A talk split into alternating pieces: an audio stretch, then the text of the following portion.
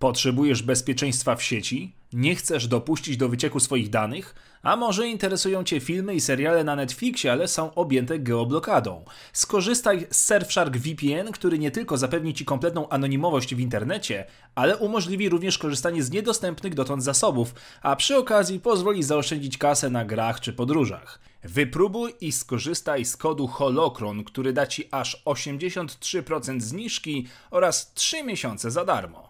A teraz zapraszam na odcinek.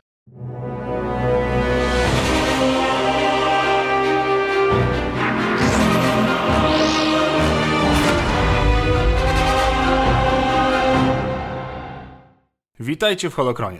Z pewnością pamiętacie specyficzną więź mocy, którą posiadał Kylo Ren i Rey w filmach, jednak to nie jedyny przypadek. Dzisiaj dowiemy się, na czym polega wiązanie się mocą, zarówno w kanonie, jak i legendach. Zapraszam. Więź mocy była potężnym połączeniem między dwiema wrażliwymi na moc osobami, które połączyły umysły, pozwalając im komunikować się poprzez moc zarówno wizualnie, jak i emocjonalnie. Zakres więzi był ogromny. Może obejmować galaktykę, utrzymując dwie istoty zjednoczone w psychicznym połączeniu, pomimo fizycznej odległości między nimi.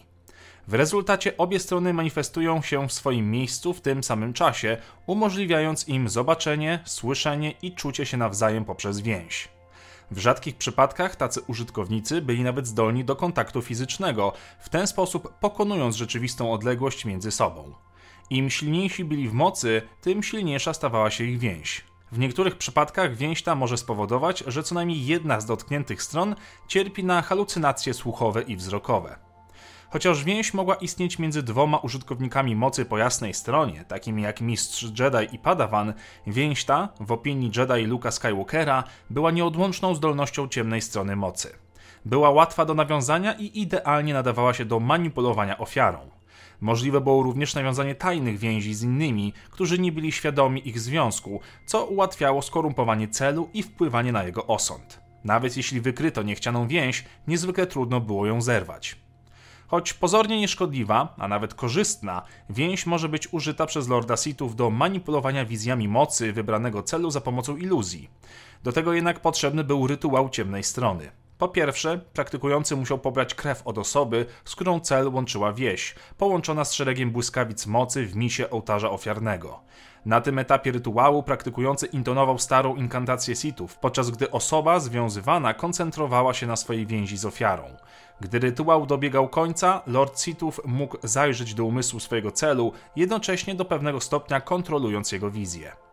Możliwe było również, aby osoba wrażliwa na moc mogła manipulować więzią, która już istniała.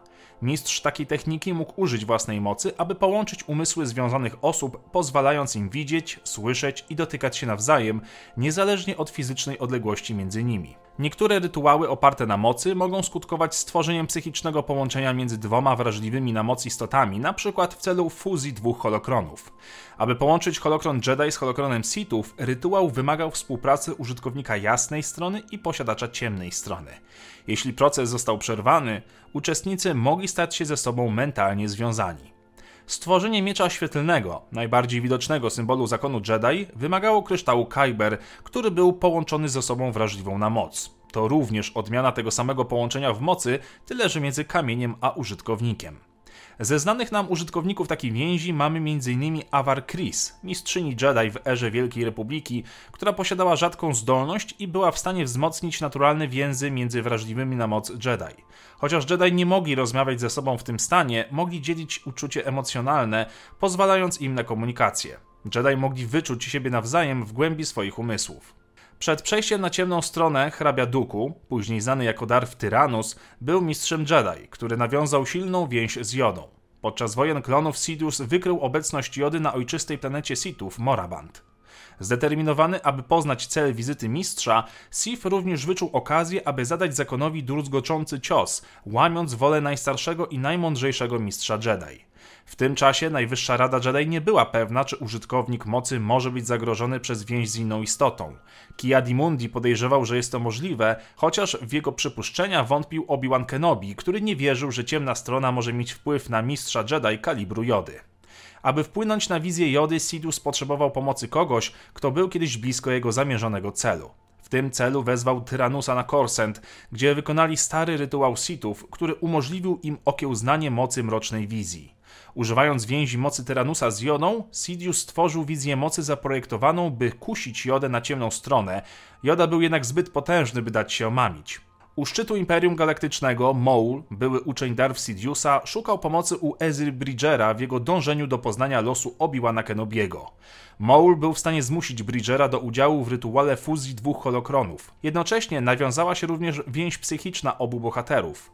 Ich nowo odkryta więź doprowadziła Bridgera do serii halucynacji słuchowych i wizji mocy związanych z Maulem. Na koniec dochodzimy do najnowszego i najrzadszego połączenia zwanego Diadą Mocy.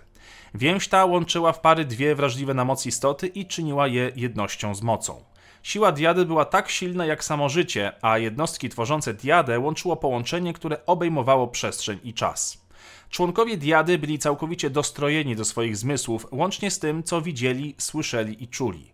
Posiadali rzadkie moce, takie jak zdolność do fizycznej interakcji poprzez przestrzeń oraz możliwość uzdrawiania mocą do tego stopnia, że jedno może kosztem swojego życia uzdrowić drugie. Starożytna przepowiednia mówiła, że pojawi się diada, której nie widziano od pokoleń już w czasach Nowej Republiki. Przepowiednia dotyczyła Bena Solo i Rey. Podczas bitwy na Egzekolu siła życiowa ich diady miała zostać użyta do przywrócenia pełni sił odrodzonemu imperatorowi, jednocześnie mordując jakiekolwiek pozytywne oczekiwania fanów w kontekście finału sagi.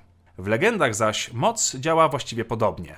Stopień więzi różnił się w zależności od wrażliwości zaangażowanych osób na moc, co oznacza, że im silniejszy byli w mocy, tym silniejsze było połączenie.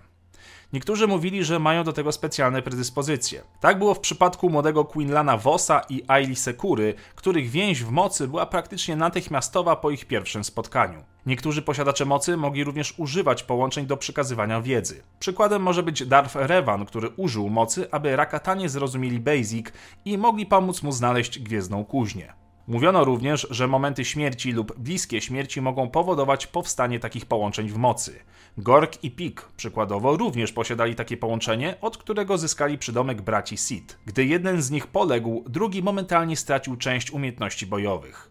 Zerwanie takiej więzi było praktycznie niemożliwe, choć niektórzy próbowali. Śmierć była najprostszym rozwiązaniem, jednak dokonanie tego za życia było niemalże nieosiągalne.